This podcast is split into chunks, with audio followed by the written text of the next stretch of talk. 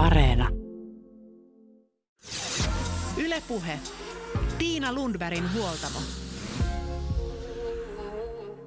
Tervetuloa Huoltamolle. Tässä jaksossa puhutaan itsevarmuudesta, epävarmuudesta, palautteesta ja esiintymisestä.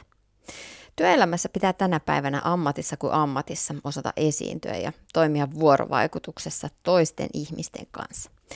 Pitäisi osata määritellä oma arvo, eikä pelkästään siellä työssä, vaan myös ihmissuhteissa, ettei jäisi kynnys matoksi ja antaisi kohdella itseään miten tahansa. Jäin miettimään sitä itse, että kuinka voisikaan opetella ottamaan tilaa haltuunsa. Löytyykö menetelmiä, joita käyttämällä, sormia napsauttamalla, siirtyy itse varmaan tilaan? Uskallatko sinä itse kertoa ideasi ääneen, antaa palautetta kollegalle, ottaa palautetta vastaan, ilmaista mielipiteesi ja vaikka ottaa puheenvuoron Teams-kokouksessa kaikkien happamien katseiden alla? Ja kaikki tämä ilman, että hengitys salpautuu, pahoinvointi iskee, puhe muuttuu täriseväksi ja ajatus katoaa. Omat selviytymiskeinonsa työmaailmassa kertovat medialla työskentelevä salatuista elämistä tunnettu Sara Parikka sekä näyttelijä ja psykoterapeutin koulutuksen läpikäynyt Kari Ketonen, miten hän on oppinut tulemaan toimeen jännitystilojen ja esiintymiseen liittyvän ahdistuksen kanssa. Yle puhe. Ensimmäinen yhteys otetaan Sara Parikan kanssa. Hän on 29-vuotias, kolmen pienen tytön äiti ja yrittäjä. Pitkän salatut elämät uran jälkeen hän on siirtynyt työskentelemään laajemmin medialan moniosaajana – Oma nimeä kantava lifestyle-blogi sai alkunsa ensimmäisellä äitiyslomalla 2014 ja siitä saakka hän on kirjoittanut tiuhaan. Rinnalla kulkee myös Instagram ja podcast. Nyt Sara on julkaissut kirjan Itse tehty, opas oman näköiseen työelämään. Millaisen polun yrittäjäksi Sara on kulkenut, mitä salatut elämät opetti? Maailma paranee puhumalla.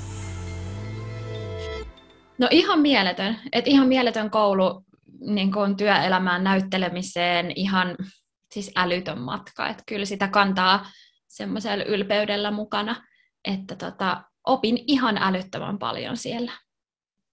No jos nostat joitain asioita esille, niin mitä nimenomaan opit sillä, sillä polulla? No tota, mä opin semmoisesta työmoraalista siitä, että miten niin kuin loppupeleissä ne on aika perusasioita, mitkä pitää olla kunnossa, tai mä koen niin, että, että semmoinen toisten niin kuin kunnioitus, se, että tulee ajoissa. Aika niin kuin semmoisilla perusjutuilla homma toimii jo tosi hyvin. Sitten mä tietysti opin näyttelemistä ja sellaista pitkäjänteisyyttä, että tuommoinen päivittäisdraamasarja niin on aikamoinen koneisto, niin tota, opin siellä toimimaan ja ja kyllä tietysti niin kaikista haasteista selvisin ja, ja tota, se, sitä on vaikea edes niin selittää, että mitä kaikkea sitten on jäänyt käteen niistä vuosista. Tänään puhutaan nimenomaan itsevarmuudesta. Miten, miten tällainen koulu vaikutti omaan itsevarmuuteen? Toisaalta on hienoa päästä mukaan tällaiseen sarjaan, mutta toisaalta julkisuus myös voi olla joskus aika raakaa. Niin, tota, mm, No kyllä mä koen, että se itsevarmuus ehkä tulee pitkälti myös siitä niin kuin perhetaustasta ja siitä, että on se tiivis semmoinen lähipiiri ja, ja jotenkin, että on ne ihmiset, jotka tietää, kuka mä oon ja se riittää, että ei tarvii välttämättä sitä hyväksyntää hakea sitten niin kuin muualta. Mutta tota, Öm, totta kai se, että on sellaisessa paikassa töissä, joka on turvallinen ja jossa niin kun, sua kunnioitetaan sellaisena kuin sä oot ja sun erityispiirteitä vaalitaan ja tälle, niin onhan se tosi tärkeää, että, että voin ymmärtää tälle aikuisena, että jos olisi nuorena päätynyt vaikka johonkin työhön, missä sitten jollain tavalla vaikka poljettaisiin, niin olisin se voinut viedä sitä itsevarmuutta ihan toiseen suuntaan, että, että tietysti on tosi kiitollinen siitä, että mäkin olen aika semmoinen kiltti ja nuorempana oli vielä niin kuin vahvemmin voimassa sellainen toisten miellyttäminen, mikä on siis edelleen, mutta ehkä nyt osaa suhtautua siihen vähän eri tavalla ja tunnistaa itse niitä tilanteita, mutta tota, mm, helposti näkisin myös sen tilanteen, että olisi ajautunut siihen, että olisikin sit lähtenyt ihan väärille urille, niin mä oon tosi kiitollinen siitä, että jotenkin sitä mun sellaista kiltteyttä vaalittiin ja ei käytetty väärin tai mua vastaan. Niin nuorena ihmisenä siellä alle parikymppisenä niin etsitään myös sitä omaa elämäntapaa, sitä kuka mä oon ja sitä itsevarmuutta. Se on aika usein kadoksissa. Miten, miten sulla se pysyi siellä nuoruusvuosina kuitenkin se itsevarmuus vahvana? No en mä tiedä, onko se pysynyt aina vahvana tai onko se vieläkään aina vahvana. Että, et kyllä mulla ainakin ihan tasaisin väliä jo tulee semmoisia kriiseytyksiä siitä, että et en mä edes tiedä ja mä oon ihan surkea. Ja, ja mun mielestä se on tosi inhimillistä. Että tota, en niin kuin missään nimessä pystyisi sanomaan, että, että mä oon niin kuin super itsevarma tai, tai niin kuin, että, että olisi aina semmoinen vahva olo siitä. Mutta ehkä mä koen, että se sellainen intuitio ja sellainen sisäinen ääni ja sisäinen puhe ja tommonen, että ne on aika tärkeitä ja niitä on niin kuin hyvä kuunnella. Et jos tulee jostain asiasta sellainen, että hetkonen tai että onkohan tämä nyt ihan oikein, niin että pitää niin kuin omia puolia ja ehkä sitä kautta sitten vahvistaa sitä omaa itsevarmuutta kanssa. No millaisina hetkinä, Sara Parikka, sinulla itselläsi on se oma itsevarmuus ollut koetuksella?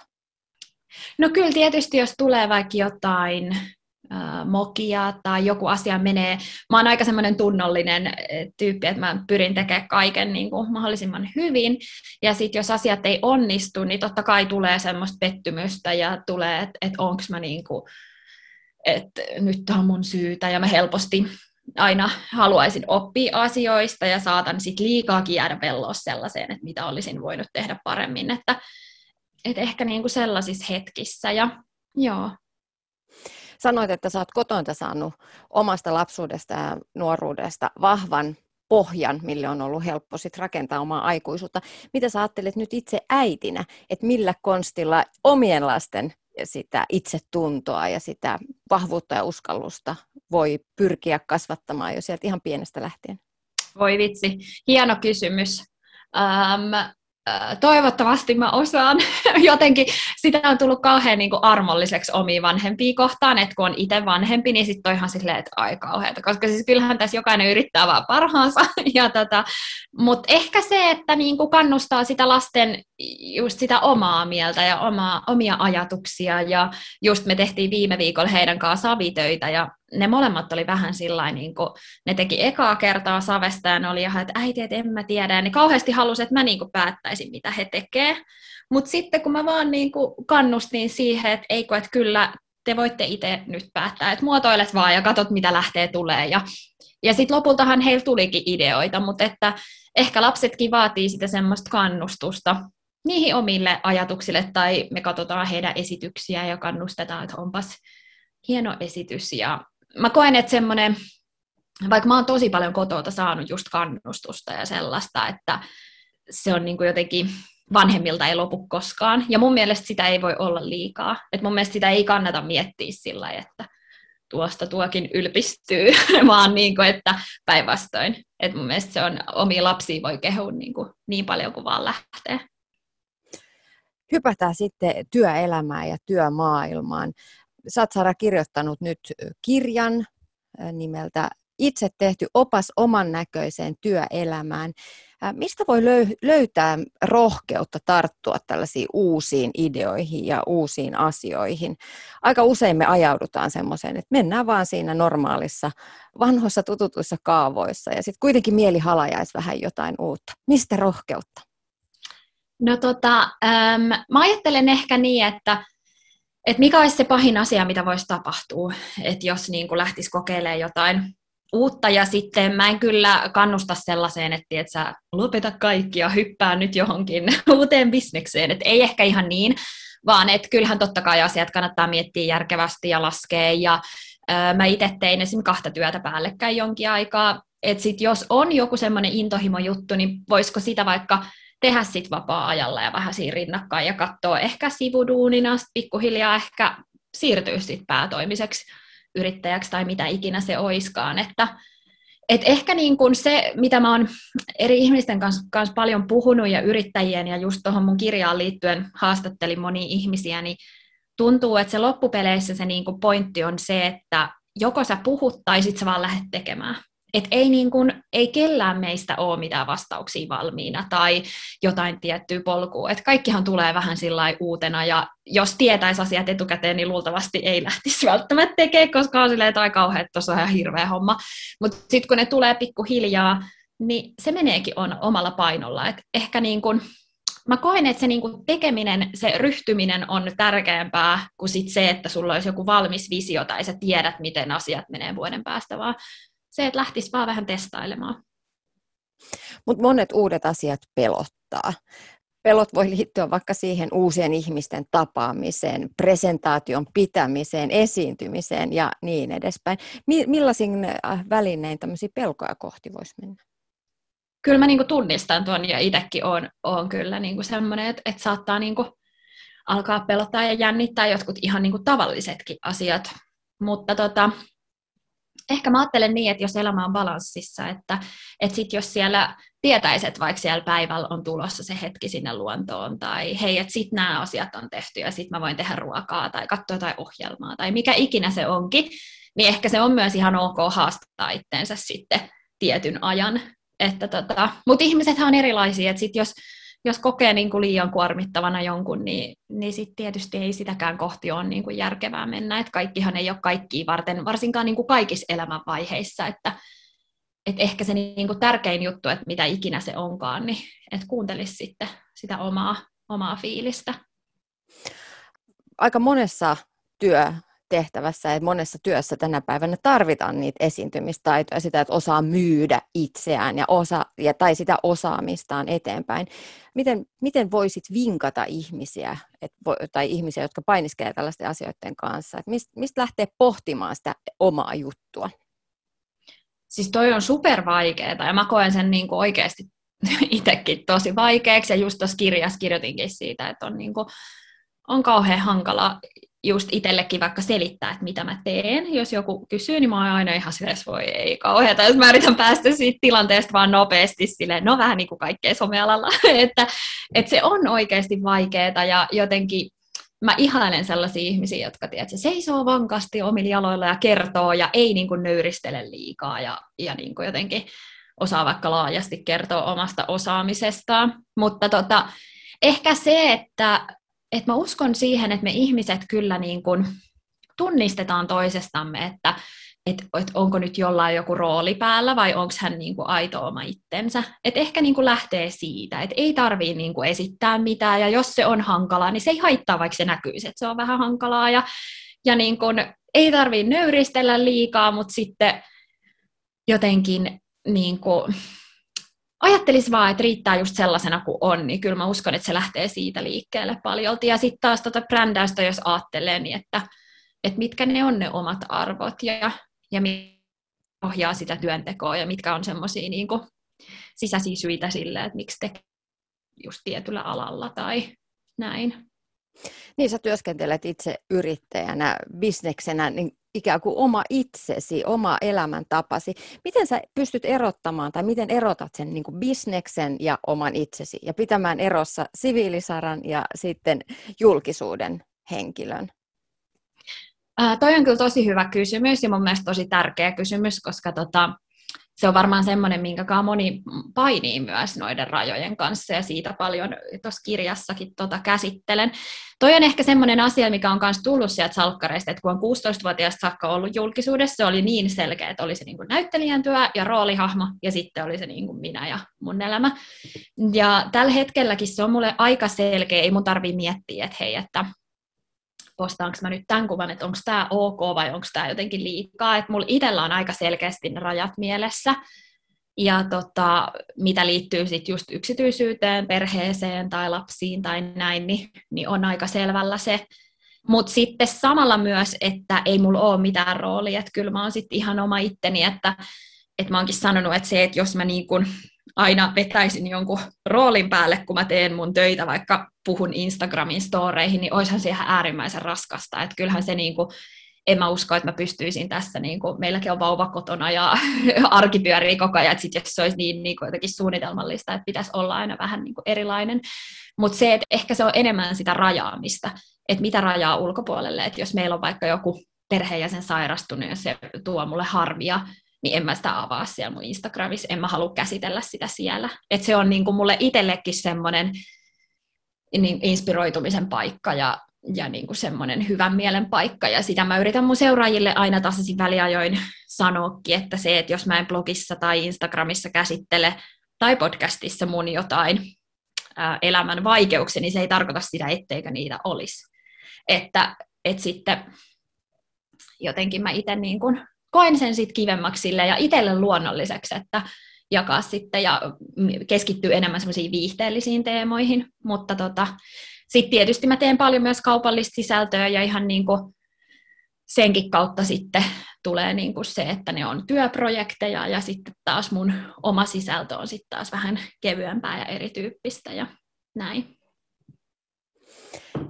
Yrittäjänä joutuu kohta aika paljon epävarmuutta ja epävarmuus vaikuttaa myös siihen niin kuin itsevarmuuteen ja siihen omaan olotilaansa. Miten, miten tällaista yrittäjän epävarmuutta kestää, kun kun varsinkin tällä alalla niin on erilaisia kausia, tulee ja menee. Joskus tulee enemmän työtehtäviä, sitten taas voi tulla tosi hiljaisia kausia.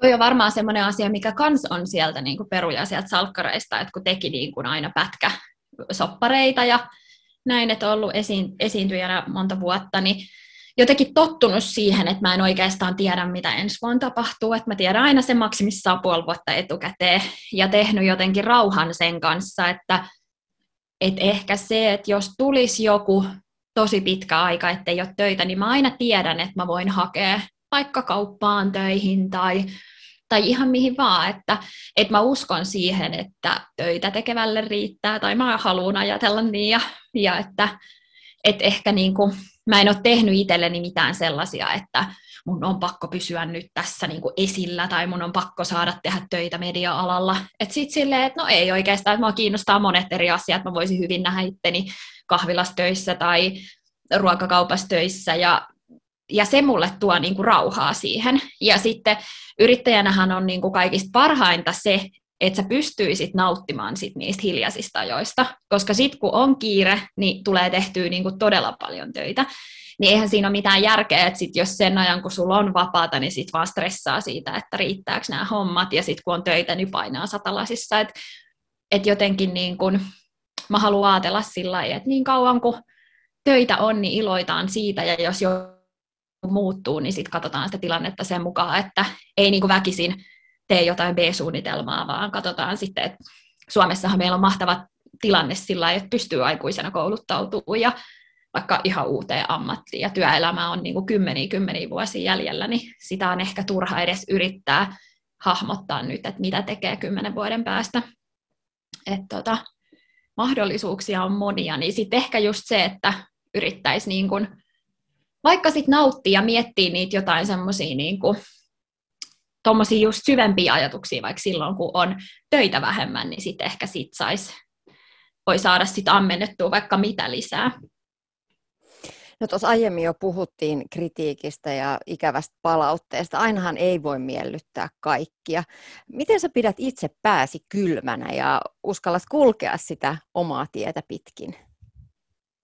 No ehkä se just, että mulla on niin vahvana se, että mä oon sitä, mitä mä oon ja, ja tota, mulle tulee aika vähän kritiikki, kritiikki niin kuin siis jonkin verran joo, mutta se on mun mielestä ihan, niin kuin, ihan ok, että ei siinä mitään, että saa sanoa, jos on jotakin, niin kuin, mitä haluaisi vaikka komment tai on jotain kommentoitavaa tai haluaisi muuttaa, mutta ehkä semmoinen asiattomuus on sitten sellainen, että sen mä niin kuin jätän ihan kokonaan omaan arvoon, että siihen mä en edes pyri reagoimaan. Mutta tota, mut joo, ehkä se vaan, että keskittyy siihen omaan tekemiseen. Että et on niin selkeänä se, että mitä mä teen ja kuka mä oon. Ja, ja niin kun, et sitten ehkä mulla nyt vielä se, että mä en tota, juurikaan ota kantaa tai tee mitään semmoista, niin kun, mistä voisi vaikka syntyä joku paha soppa. Että sittenhän se voi olla, että voisi niin enemmänkin pitäisi miettiä sitten, että hei, et hetkinen, että tuliko tehtyä nyt ihan oikein tai näin, että et tota, ainakin toistaiseksi vielä niin kuin säästynyt semmoisilta isoimmilta myrskyiltä, mutta tota, onhan noin tietty vaikeita. Niin, eikö se tunnu kurjalta, jos joku kommentoi? On se sitten sanamuotoa blogikirjoituksessa tai muussa. Et miten sen sellaisen mm. niin kuin kommentoinnin pystyisi ottaa silleen, että se ei niin kuin aiheuttaisi itselle pahaa mieltä? No mä en tiedä, siis mua ei toi edes niin paljon, niin kuin nehän on yksittäisiä, yksittäisiä ihmisiä ja mun mielestä siitä on niin kuin turha pahoittaa mieltä, että enemmän mua niin kuin, äh, jännittää ja ahdistaa se, että jotkut uutiset nostaa, irrottaa kontekstista ja tekee klikkiotsikoita. Niin se on niinku sellainen, koska sitten se ei ole mun omissa käsissä. Et kaikki, mikä tapahtuu mun alustojen sisällä, mä näen sen, mä hallinnoin sitä. Mä tiedän, okei, okay, että häntä harmittaa nyt tämä asia tai tämä asia. Mutta sitten sen jälkeen, kun se siirtyy jonnekin muualle ja tehdään niin kuin paljon jotenkin raflaavampi juttu, niin se on ehkä sellainen, mistä tulee niin kuin kurja fiilis tai, tai tulee sellainen, että hei, että niin kuin, että eikö tämä mun sisältö voisi pysyä mun kanavissa, että nyt siitä leivotaan jotain ihan muuta. Et tota, et, ja se on hyvä, kun just toimittajat saattaa kysyä välillä sitä, että no miten se, niin kuin, että eikö se ole kauheata, kun annetaan kritiikkiä, niin nyt mä oon just sanonutkin, että no ei se edes ole, että enemmänkin on niin kuin, nämä, tota, nämä uutiset, mitä nostetaan, että ne on sellaisia, mistä tulee vähän semmoinen, että apua, että sydän alkaa tykyttää. Sara Parikka, vielä lopuksi pieni vinkki. Yksi paikka, missä itsevarmuutta nimenomaan tarvitaan, on se hetki, kun pomolta pitäisi pyytää palkankorotusta. Miten se tehdään niin, että, että ihan oikeasti sen saisi sille itse varmasti, koska aika monella on kokemus siitä, että on yritetty, mutta vähän tultu häntä koipien välissä sitten sieltä kokoushuoneesta ulos. No tota, ähm, mä uskon sellaiseen tiettyyn diplomatiaan ja sellaiseen, niin kuin, että hyvällä. Ja sitten mä en ole koskaan oikein osannut tehdä sitä, että pyytää niin kuin paljon enemmän, jotta se asettuisi johonkin välimaastoon, mitä toivoo, vaan mä oon aina niin kuin pyytänyt sen, mitä mä toivon, ja perustellut sen hyvin. Ja tota, ehkä se, että tietää sen oman arvon, tietää, mistä se koostuu, osaa perustella sen oikeasti hyvin, niin mun mielestä sitten esimiehen pitäisi kyllä nähdä se. Mutta itsensä tämmöisen oman osaamisensa arviointi ja sen niin kuin euroiksi laittaminen, niin se on tosi vaikeaa.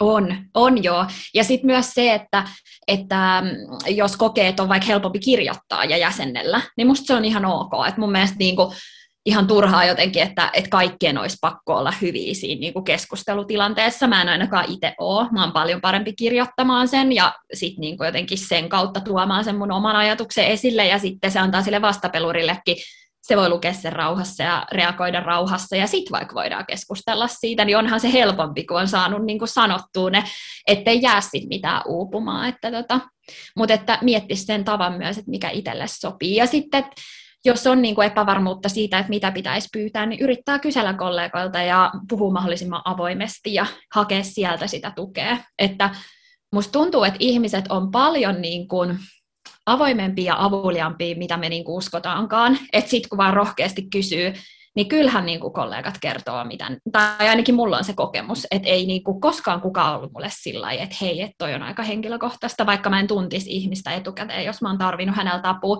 ihmistä rakastaa auttaa, niillä tulee kiva fiilis, että sitä ei ole, tai niin kuin turhaa pelkää sellaista.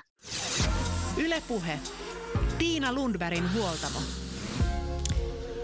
Näin vinkkasi media-alan moniosaaja Sara Parikka. Iso osa kommunikaatiosta on ei-verbaalista. Kehon kieli, äänensävy, tapa puhua vaikuttaa valtavasti siihen, millaisen viestin annamme ja miten meitä kuunnellaan. Luin juuri brittinäyttelijä Viv Groskopin Ota tila haltuun, opas naisille, jotka puhuvat omalla äänellään, kirjaa ja hän nostaa esiin kehollista, fyysistä tuntemusta seuraavasti. Tämmöisessä esiintymistilanteessa voi ajatella – keskittää huomiota omaan kehonsa. Vedä hartiat taakse, hengitä. Ajattele, että aivot tipahtavat vatsaan ja hengitä jalkapohjien kautta. Ehkä sitä voi kokeilla ensi kerralla, kun puhetilanteessa tekee mieli vajota maan alle tai kulkea seiniä pitkin. Hartiat taakse, hengitä. Aivot vatsaan ja hengitä jalkapohjien kautta. Seuraavaksi tavataan näyttelijä ja myös psykoterapeuttikoulutuksen läpikäynyt Kari Ketonen. Hän itse on kulkenut pitkän tien tutkiskellessaan omia tuntemuksiaan liittyen jännitykseen ja ahdistukseen.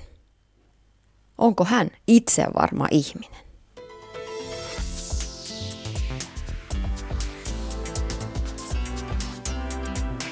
Yle Puhe.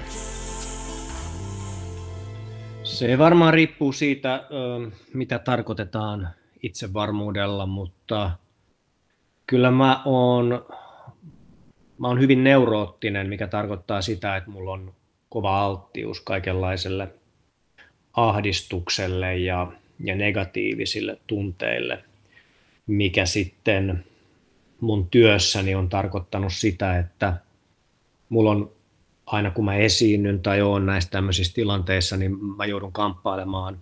Tai jollain tavalla se on aina komponentti siinä, se, se, se pelko, jännittäminen, ahdistus, mikä liittyy siihen esiintymiseen tai, tai muuhun paineeseen tai onnistumisen tai epäonnistumisen ajatuksiin. Millä, millaisin konstein sä olisit mennyt sitä omaa, omaa pelkotilaa tai sitä jännitystä kohti? No hyvin pitkään mä en halunnutkaan mennä sitä kohti, vaan mä nimenomaan etsin keinoja väistää sitä ja jotenkin minimoida sen ja, ja, jotain tämmöisiä, niin kuin, niin kuin tuossa mainitsit tuosta tuommoisesta mielikuvasta, missä esimerkiksi voidaan kuvitella jonkun näköinen kehollinen tuommoinen mielikuvaharjoitus ja, ja se voi niin kuin, tuottaa jonkunlaisen kokemuksen. Mä oon mun oman käsitykseni mukaan en kovin herkkä suggestiolle. ja niin myöskään itse suggestio ei ole mulle oikein toiminut, tai sitten mä en vaan osaa, mutta kyllä mä oon yrittänyt aikani niitäkin, näitä erilaisia tämmöisiä tekniikoita, millä pyritään johonkin tietynlaiseen tilaan tai, tai, tai, tai kokemukseen. Hyvin paljon mä käytin aikaisemmin tällaisia menetelmiä, eli, eli, eli mä saatoin esimerkiksi mennä juoksemaan tai, tai, tai jumpata niin kuin ennen tämmöistä esimerkiksi esitystä teatterissa, jolloin mä lasken sitä mun energiamäärääni. Mä väsytän ikään kuin itseni, jolloin mä oon vähän vapaampi siitä jännittämisestä. Mutta se ongelma, joka siitä sitten koitu, oli tietysti se, että mä en mennyt koskaan täydellä energialla sinne lavalle, että mulle ei sit ollut, mä koin, että mulle ei ollut antaa sitä energiaa, koska mä, olin, koska mä en kestänyt sitä itse, sitä nousevaa energiaa, kun se esitys lähestyy, ja, ja mä purin sen pois, ja mä tulin tavallaan tyhjänä. Ja, ja sitten mä oon myöhemmin sitten, nyt jo vuosia, ottanut tähän niin kuin pelon, ahdistuksen, jännityksen kokemuksiin.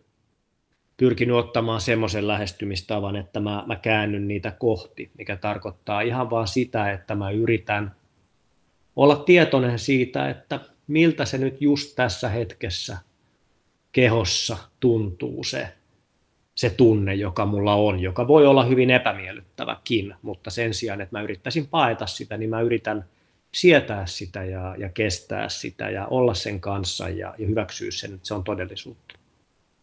Ja silloin mä oon kokenut, että no, tämmöinen tietynlainen toleranssi niille kokemuksille kehittyy. Ja kun toleranssi kehittyy, niin se tarkoittaa sitä, että mä voin olla niiden kanssa ilman, että ne enää tuntuu sietämättömiltä. Miten sä ihan konkreettisesti tai ajatuksen voimalla vai miten meet sitä niin kuin pahaa oloa kohti? Koska sehän on hirveän ikävä tunne se, kun jännittää ja tuntuu, että ei kestä ja oksettaa ja ääni rupeaa mm. tärsemään ja, ja, ja hengitys pakkautuu tuonne yläkeuhkoihin ja sitten äänikin mm. värisee lopulta. No ne, ne jännityksen, siinä on ikään kuin se prosessi mun nä- näkemykseni mukaan menee näin, että meissä syntyy jonkinlainen tunne ää, jossain hyvin syvällä. Me ei oikeastaan valita sitä. Ja sen jälkeen siihen tunteeseen me reagoidaan tavalla, jota me ei myöskään valita, mutta joka on suurelta osin opittu. Joka voi olla nimenomaan tämmöistä lihasten jännittymistä, hengityksen rajoittamista, tai se voi olla jotain toimintaa, johon me sitten niin paetaan, tai se voi olla jotain ajatuksia tai fantasioita, johon me ikään kuin paetaan sitä kokemusta. Ja tämä on se niin kuin primitiivinen tapa käsitellä sitä sietämättömäksi koettua pelon, jännityksen, ahdistuksen kokemusta. Mutta ihan konkreettisesti se mulla kun, kun sä kysyit, että miten mä sitten konkreettisesti sitä kohti menen, niin se tarkoittaa sitä, että mä pysähdyn, mä lopetan tekemisen ja touhuilemisen ja ympäri kävelemisen ja mä istun alas ja mä alan kuuntelemaan, miten mä hengitän, mitä mun kehossa tuntuu, minkälainen tunne mulla on vatsassa, missä mä tunnen jännityksiä. Ja sen sijaan, että mä yrittäisin sitten jotenkin heti rentouttaa tai jotenkin poistaa niitä, niin mä yritän vaan antaa niiden olla. Ja se on mun kokemuksen mukaan se pitkällä tähtäimellä voittosa strategia. Et voi olla kaiken näköisiä temppuja ja venytyksiä ja ravistuksia, mitkä voi lyhyellä tähtäimellä auttaa, mutta pitkällä tähtäimellä se, että oppii sietämään niitä itsessä tapahtuvia reaktioita ja niiden tuottamia kehollisia ja tunnekokemuksia, on voittava taktiikka, strategia sen takia, että silloin ne opitaan ikään kuin juurta myöten ymmärtämään. Et kun ne on pitkälle tiedostamattomia reaktioita, jotka meissä käynnistyy, niin se on aivan oma taitonsa niin kuin oppia silloinkin tarkkailemaan itseään, kun susta tapahtuu asioita, joita sä et haluaisi, että sussa tapahtuu. Eli ikään kuin vähän mindfulnessin keinon, eli joo, joo. pysähdy hetkeen, hengitä, joo, joo. mieti missä olet nyt, mitä sinussa tapahtuu sen sijaan, kyllä, että kyllä. otetaan vippaskonsteja, kuten esimerkiksi y- yksikin, minkä olen kuullut, on se, että kun hierot korvalehtiä, niin rentoudut.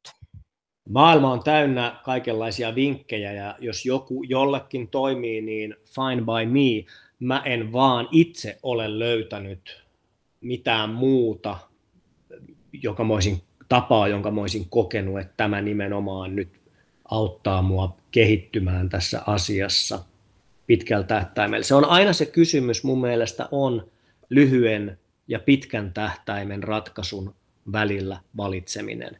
Eli yksinkertaisin esimerkki on se, että jännittää, entä jos juon ö, kaksi shottia konjakkia, niin huomaan, ettei jännitäkään enää niin paljon, koska se, se on ahdistusta poistava aine se alkoholi.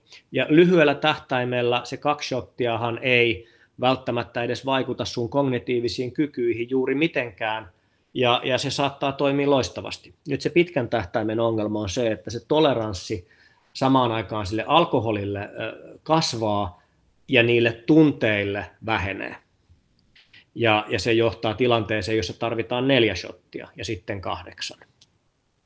Ja se alkaakin jo sitten vaikuttaa. Edellä Sara Parikan kanssa puhuttiin palautteen vastaanottamisesta. Sara totesi, että turvallinen lähipiiri pitää jalat maassa ja kun siellä tiedetään millainen on, niin silloin hänestä ulkomaailman tyrskyt ei tunnu niin pahalta. Kyse tässä varmaankin on jonkinlaisesta psykologisesta turvallisuudesta. Mitä sä sanot Kari Ketonen?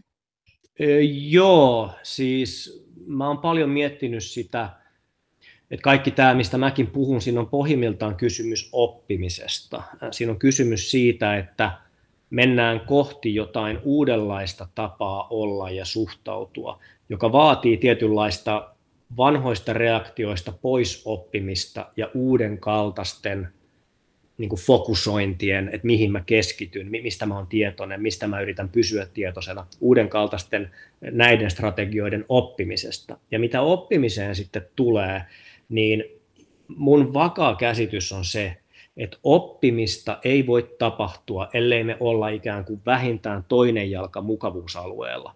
Se, se rauhallisuuden ja, ja turvassa olemisen kokemus on välttämätöntä sille, että me voidaan ajatella, että tämä on jotain, mikä on ok, tämä on jotain, minkä mä voin toistaa.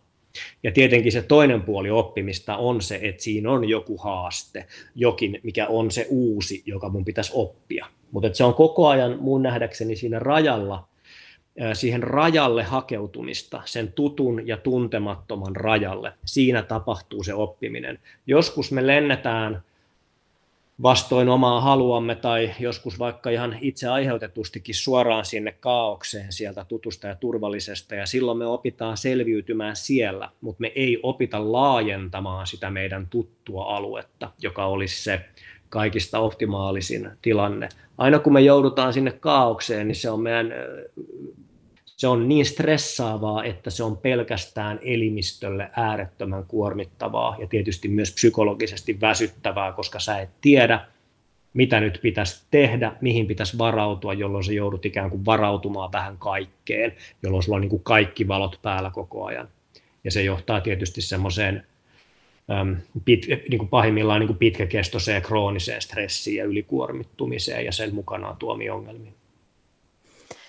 Ihminen uskaltaa antaa itsestään enemmän ja jos hän on tällaisessa niin kuin turvallisessa turvallisessa ilmapiirissä. Hän, hän kokee luottamuksen ilmapiiriä suhteessa mm. esimerkiksi kollegoihin. Sä oot käynyt teatterikouluja ja opiskellut psykoterapeutiksi. Miten omalta kohdaltasi ajattelet, miten näissä koulutuksissa ja maailmoissa vahvistetaan nimenomaan sitä luottamuksen ja psykologisen turvallisuuden ilmapiiriä? Mä oon käynyt teatterikoulun joskus sodan jälkeen, että mä en tiedä mitä siellä nykyään tapahtuu enkä ota siihen kantaa. Silloin, kun mä sen kävin, niin kyllä se, ainakin mä koin sen, toki johtuen myös itsestäni silloin, hyvin semmoisena paineisena ja vaativana.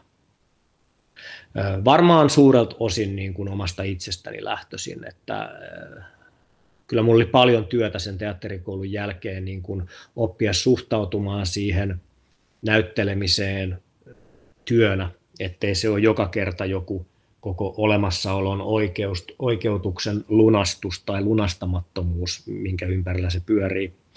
Terapiakonteksti sitten on silloin, kun se toimii hyvin, ja mä, mä, mä koen, että mä oon ollut semmoisessa terapiassa ja semmoisessa koulutuksessa, joka toimii hyvin. Se, se nimenomaan mun nähdäkseni rohkaisee ihmistä kokemaan sen, mikä sillä hetkellä sen kokemus on, tuomitsematta sitä, arvostelematta sitä. Siinäpä se pähkinänkuoressa onkin. Esimerkiksi työhyvinvointikyselyssä yksi vuodesta toiseen toistuva haaste on se, että ihmiset kokee, että palautetta ei tule tarpeeksi, mm. mutta sitten taas se palautteen antaminen ja saaminen, sekin koetaan hankalaksi.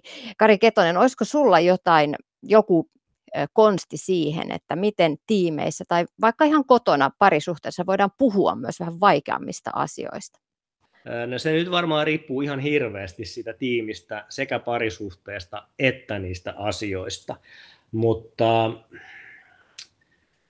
on olemassa ihmisiä, jotka helpommin ottaa asioita puheeksi. Ja sitten on ihmisiä, jotka mielellään jättää sen aloitteen muille. Ja joskus ne ihmiset, jotka ottaa niitä puheeksi, niitä mahdollisia ongelmia, joita koetaan, tai epäkohtia, tai kehittämiskohteita, tai sanot jotain muuta konsulttijargonia, niin tota, ne voi olla sitten ihmisiä, jotka ei välttämättä pysty tekemään sitä taas ehkä kaikkein rakentavimmalla tavalla, eli Eli se usein varmaan se prosessi pitäisi hyväksyä sellaisenaan, että jos jotain asiaa on pitkään oltu ottamatta puheeksi, niin kun se lopulta otetaan puheeksi, niin se ei välttämättä heti tapahdu kaikkein rakentavimmalla ja, ja tota, kypsimmällä tavalla. Mutta silloin näistä signaaleista pitäisi ottaa kiinni ja ruveta purkamaan sitä, että mikä tämän alla on, että mikä tämä Ennen kaikkeahan olisi paras kai, jos ihmiset pystyisivät mahdollisimman suoraan kuvaamaan sitä omaa kokemustaan, joka heillä on, sen sijaan, että keskitytään siihen toisen ihmisen arvioimiseen tai motiivien veikkailuun tai muuhun. Mutta esimerkiksi miten näyttelijänä tai ohjaajana voi antaa palautetta toiselle, joka on siinä vieressä tehnyt parhaansa ja sit itse olisi vähän, että nyt pitäisi mennä vähän toiseen suuntaan?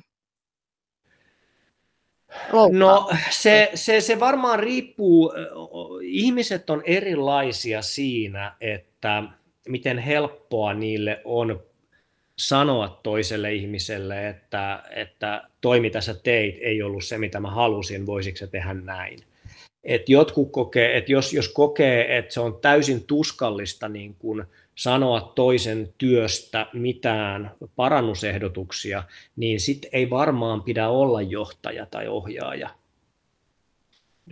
Et sitten sitten tota, paras tapa on varmaan noteerata se, mitä se toinen on tehnyt, nähdä, mikä siinä oli se pyrkimys ja miten siinä onnistuttiin, ja sitten mahdollisimman selkeästi ilmaista konkreettisesti se, mikä se pyrkimys on, mitä mä toivoisin, että sä nyt seuraavaksi kokeilisit. Mutta ei, ei mulla ollut, se varmaan tietysti johtuu siitä, kun mä oon näytellyt niin paljon, niin mun on ollut, mä oon kokenut, että mun on ollut helppoa aina silloin, kun mä ohjaan esimerkiksi, niin artikuloida se, mitä mä haluan. No entä millä itsevarmuudessa pitää olla varustettu, että pystyy ottamaan palautetta vastaan, koska se palautteen vastaanottaminenkin voi saada jopa fyysisiä reaktioita itsessä, että apua, että nyt taas tulee jotain, enkö mä taaskaan osannut? Niin, jälleen sitä palautetta tai palautteen nimellä kulkevaa kommunikaatio on varmaan niin kauhean monenlaista. Ja varmaan osa siitä on semmoista, mitä ei tarvitsekaan ottaa vastaan.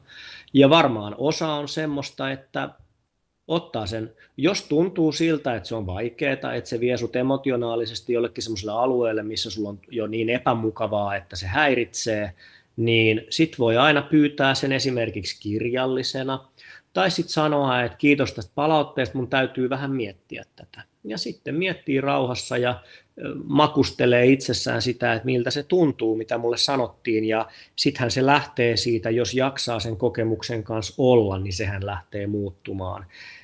Eli tämä vanha totuus on se, että se mitä me vastustetaan pysyy samana, ja se mille me antaudutaan alkaa muuttumaan ja vaihtamaan muotoaan sitten se näkee, mihin se alkaa asettua. Joko se on se, että mä oon eri mieltä ja sitten sille tulee perustelutkin, tai sitten sä löydät sieltä, että aa, se varmaan tarkoitat tätä. Nyt mä ymmärrän, että kun sä sanot noin, niin ehkä sä tarkoitat tätä, ja sitten tietysti pitää kysyä ja vahvistaa, että sä tarkoitat se tätä. Ja se toinen hyvässä tapauksessa sanoo, että just tota mä tarkoitan.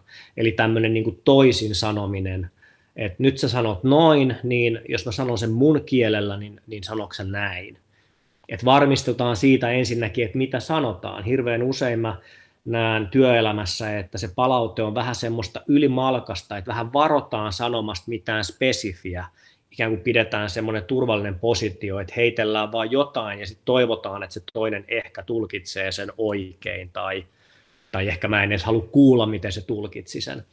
Että se kommunikaatio pitäisi olla monivaiheista, että ruvetaan puhua jostain asiasta ja sitten me niin sanotusti iteroidaan sitä ees sun taas, että mikä se on se villakoiran ydin, mistä me puhutaan. Ja sitten jos me nähdään se samalla tavalla, niin yleensä silloin se ei ole enää ahdistavaa. Sitten sit me, sit me ymmärretään, mistä me puhutaan.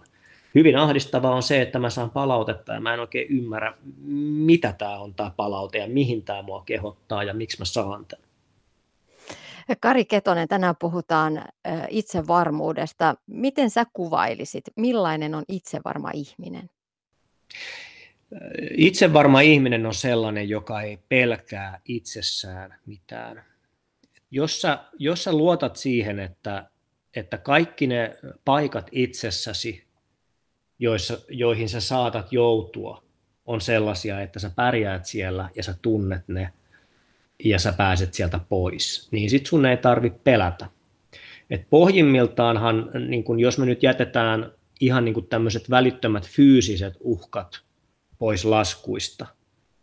Jos me puhutaan tämmöisistä erilaisista sosiaalisista ja työelämään liittyvistä tilanteista, joissa me koetaan, että ne on epämiellyttäviä tai sietämättömiä tai, tai me tullaan epävarmoiksi, niin pohjimmiltaanhan me pelätään meidän omia kokemuksia, meidän omia tunteita, joita meissä herää.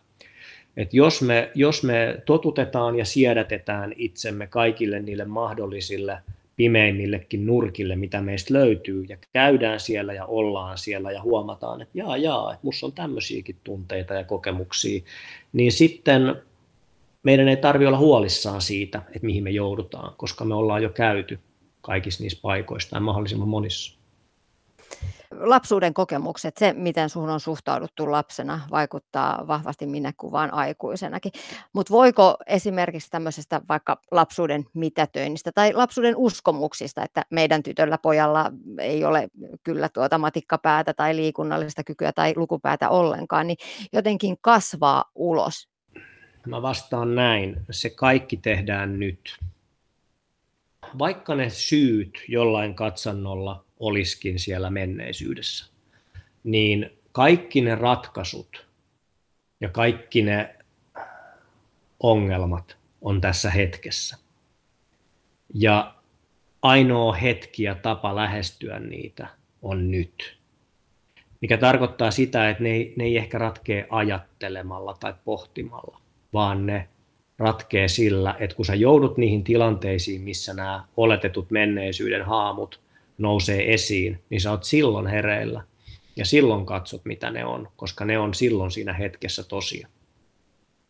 Ja nimenomaan niitä tunteita käsittelemällä, eli tällaisia kuin tunne, tunnetaitoja opettelemalla ihan aikuisenakin.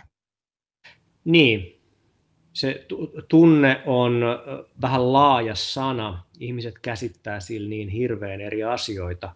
Mä aina puhun siitä kehollisen todellisuuden havaitsemisesta, joka esimerkiksi yhtenä aspektina on se, että miten mä hengitän.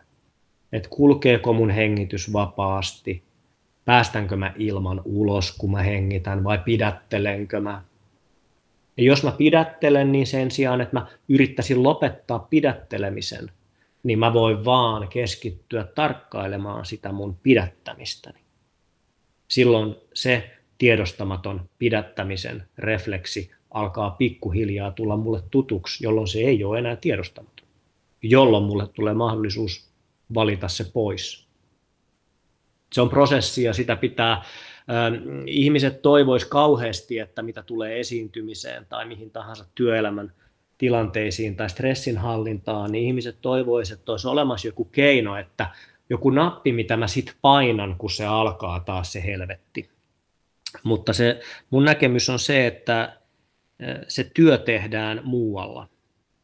Se on ihan niin kuin, ihan niin kuin menisi urheilukilpailuihin niin kuin ja kysyisi, että mitä mä sitten teen siellä – kun se vastaus on se, että sä teet sitä siellä, mitä sä oot harjoitellut.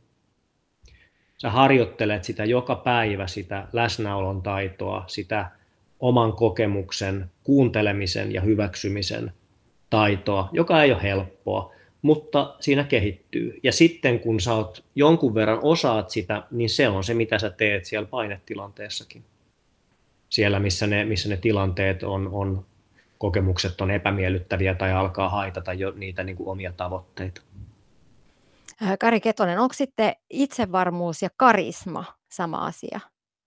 No mä oon tuosta karismasta käynyt puhumassa paljon tuolla viime vuodet tota, erilaisissa yrityksissä ja yhteisöissä. Mä otin sen otsikoksi ehkä vähän raflaavanakin.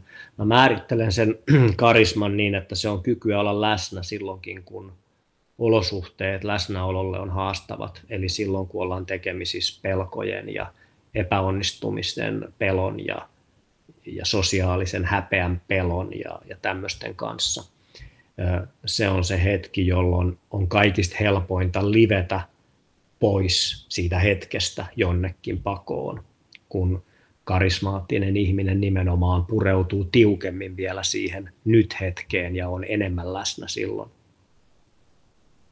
Itsevarmuus varmaan näyttäytyy sitä kautta. Sehän on tietyssä mielessä itsevarmaa, että mä uskallan olla tässä sen sijaan, että mä hössötän itteni johonkin rinnakkaistodellisuuteen tai pakenen tätä tilannetta jollain tavalla. Mitä sä ajattelet, miten tällaista omaa karismaa ja sitä sellaista auraa, mikä loistaa itsen ympärillä, kun tulee huoneeseen ja, ja toiset ihmiset Äh, kääntyykin katsomaan, että sieltähän tulee kauniin, kauniin olemuksensa kanssa. Miten sitä karismaa voisi kasvattaa? No ihan just niin kuin mä oon tässä oikeastaan jutellutkin, että mä ajattelen, että se on pohjimmiltaan sitä läsnäoloa. Ja läsnäolo tarkoittaa sitä, että mä oon tietoinen siitä todellisuudesta, joka on mun aistieni tavoitettavissa tässä hetkessä mitä enemmän mä oon tietoinen siitä, miltä musta tuntuu, mitä mä näen, mitä mä kuulen, mahdollisimman vähän tulkiten, sitä enemmän mä oon läsnä ja sitä karismaattisempi mä oon. Koska mä oon silloin yhteydessä siihen ainoaan todelliseen todellisuuteen, joka nyt tässä hetkessä tarjoutuu. kaikki me eletään sitten jossain määrin siellä omassa fantasiamaailmassa, missä me tulkitaan ihmisten katseet tai sanat tai eleet jollain tavalla, joka voi olla kaukanakin siitä, mitä ne tarkoittaa.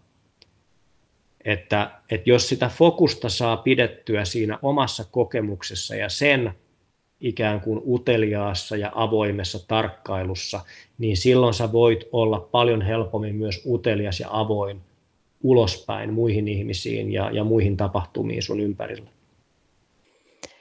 Lopuksi vielä muutama vinkki tai ohje siihen, että mitä voi tehdä sellaisessa tilanteessa, jos kesken vaikkapa presentaation puna nousee kasvoille ja hengitys pakkaantuu?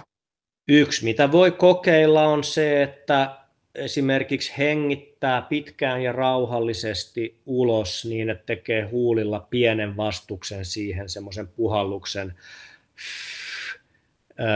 ja antaa keuhkojen tyhjentyä ja jättää ne hetkeksi tyhjäksi ja sitten koittaa siinä pysähtyä ja, ja keskittyä havaitsemaan sitä jälleen sitä niin kuin todellisuutta, mikä on läsnä. Yksi, mikä esi- esiintymisessä ja, ja presentaatioissa ja kaikissa näissä on hyvä vinkki on se, että älä koskaan yritä puhua sille väkijoukolle, vaan katso niitä yksittäisiä ihmisiä. Ja sä löydät sieltä ihmisiä, ketkä vastaa sun katseeseen ja jotka nyökkää, kun sä puhut, ja semmoista palautetta on saatavilla, mutta pitää uskaltaa katsoa.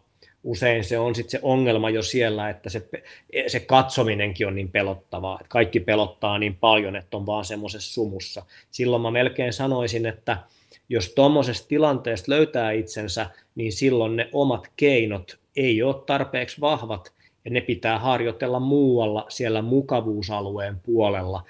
Et silloin kun sä oot tuommoisessa kaauksessa, niin sä oot. Aina voi tietysti sanoa, usein niin kuin totuuden ääneen sanomisella on uskomattoman vapauttava voima. Voi esimerkiksi pysähtyä ja sanoa, että mä oon nyt niin kauhean jännittynyt, että mä en pysty edes ajattelemaan kunnolla. Ja, ja ihmiset yleensä suhtautuu tähän, kun ne näkee, että se on totta, ja se sanotaan ääneen, niin ihmiset suhtautuu hyvin suopeasti ja empatialla ja, ja, ja huumorilla tähän tilanteeseen, koska lopulta ei se niin vaarallista ole, eikä se nyt niin vakavaa ole, eikä se nyt niin ainutkertaista ole. Myöskin se on hyvä muistaa, että ihmisillä on kaiken näköisiä kuvitelmia siitä, miltä he näyttää, kun heitä jännittää. Tosiasia on useimmissa tapauksissa se, että se jännittäminen ei näy ollenkaan niin paljon ulospäin kuin ne ihmiset kokee sisäisesti. Se sisäinen myrsky on niin voimakas, että siitä syntyy semmoinen fantasia, että muut näkee tämän, mitä mä koen, eikä se ollenkaan ole niin. Mä oon seissyt lavalla joskus jossain tilaisuudessa ja, ja syystä tai toisesta mua jännitti niin paljon, että mä tajusin, että mun, mun toinen jalka vai molemmat polvet löi siis loukkua se vaan tutisi se jalka alla. Ja sitten mä sain sitten palautetta, että hirveän kiva, kun olit. Sä olit niin rauhallinen ja itsevarma. ei ne korreloi toisiinsa se, miltä se näyttää ja miltä se tuntuu. Se ongelma on se, että kun se alkaa tuntua se ahdistus ja jännitys, niin se alkaa tuottaa jo semmoista aivosumua. Eli se pelko, se pelko romahduttaa ne meidän kognitiiviset kyvyt aika nopeasti, kun tulee se primitiivinen – pako, taistelu, jähmettymisreaktio siihen, joka ei ole ollenkaan hyvä reaktio näihin modernin työelämän haasteisiin. Se on, se on aivan toisenlaisiin evolutiivisiin olosuhteisiin kehittynyt. No entä sitten näissä etätapaamisissa ja miitteissä, kun tuntuu, että kukaan ei lähde mukaan ja sen ruudun takana on vaan näitä ihmisiä, joilla on juuri oppimani termi resting bitch face päällä, eli mm. lamaantunut lakoninen ilme – ja tuntuu, että kukaan, ketään ei kiinnosta ja kukaan ei lähde mukaan? Se on, se on kysymys, mitä monet kyselee multakin näinä aikoina, että olisiko sulla tähän, mä en tiedä. Jälleen se, jälleen se ainoa, mitä sulla on, mihin sä voit turvautua ja nojata, on se sun itsesi. Voi tietysti olla katsomatta sinne ruutuun. Se on yksi esimerkiksi peittää sen jollain, koska, koska todellakin ne ihmiset näyttää siltä, että ne selaa jotain aivan muuta nettisivustoa tai kuuntelee jotain musaa niistä kuulokkeista ja sitten jos on taipumusta ajatella niin, niin rupeaa helposti ajattelemaan, että ketään ei kiinnosta. Eli, eli silloin, jos ehkä voisi sanoa näin, että jos susta tuntuu, että kukaan ei kuuntele, niin ehkä sun pitäisi olla itse se ensimmäinen, joka kuuntelet. Eli kuuntele itseäsi, kun puhut. Sekä sitä, mitä sä sanot, koska sen päälle sä rakennat aina sen, mitä sä seuraavaksi sanot, mutta kuuntele myös sitä sun kokemusta. Että alaksa oleen hätänen, onko sulla hätä? Jos sulla on hätä, niin pysähdy, koska kiireellä sä et luo muuta kuin kiireen ja, ja vaikeasti seurattavuuden ja, ja semmoisen poissaolevuuden tunteen. Sä oot pitkän tien kulkenut itse tällä ja pohtinut näitä asioita paljon, itsevarmuutta, jännitystä ja niin edespäin. Miten sä tänä päivänä voit? Onko sulla vielä epävarmuuskohtauksia ja miten, miten niistä sitten pääsee eteenpäin? Ne on vähentynyt hirveän paljon. Mä, mä valitettavasti tämä korona nyt sotkidoi kaikki live-esiintymiset, jotka on ne kaikista jännittävimmät.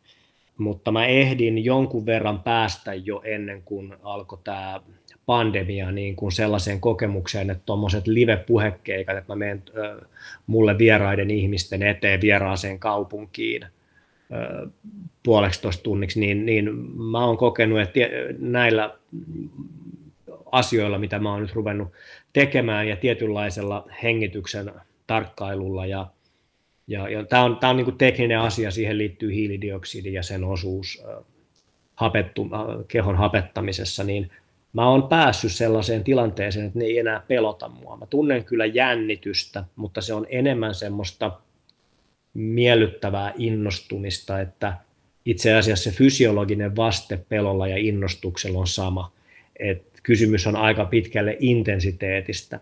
Et se, mikä tuntuu miellyttävältä, pienemmällä intensiteetillä muuttuukin hirvittävän epämiellyttäväksi, kun se intensiteetti nousee. Eli mä oon ikään kuin rakentanut sen. Ja se intensiteetti on tietysti suhteessa siihen koettuun, joka on tavallaan se toleranssi. Eli mitä enemmän sä oot läsnä niissä kokemuksissa, sitä enemmän niihin rakentuu toleranssi ja sitä matala intensiivisemmiltä ne tuntuu silloin, jolloin niiden päällä pystyy olemaan, eikä ne enää tunnu niin kahlitsevilta tai hallitsevilta. Ylepuhe. Tiina Lundbergin huoltamo.